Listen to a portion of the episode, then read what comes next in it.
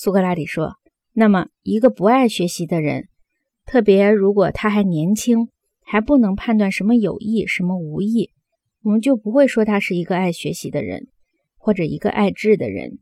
正像一个事实上不饿，因而不想吃东西的人，我们不会说他有好胃口，说他是一个爱食者一样。”格劳孔说：“很对。”苏格拉底说：“如果有人对任何一门学问都想涉猎一下，不知厌足。”这种人，我们可以正确的称他为爱智者或哲学家吗？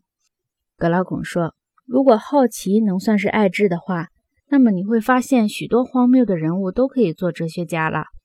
所有爱看的人都酷爱学习，因此也必定被包括在内。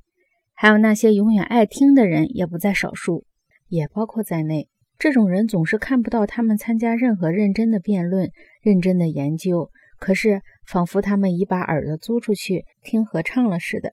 一到酒神节，他们到处跑，不管城里乡下，只要有合唱，他们总是必到。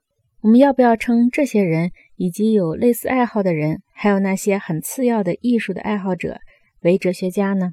苏格拉底说：“绝对不要，他们只是有点像哲学家罢了。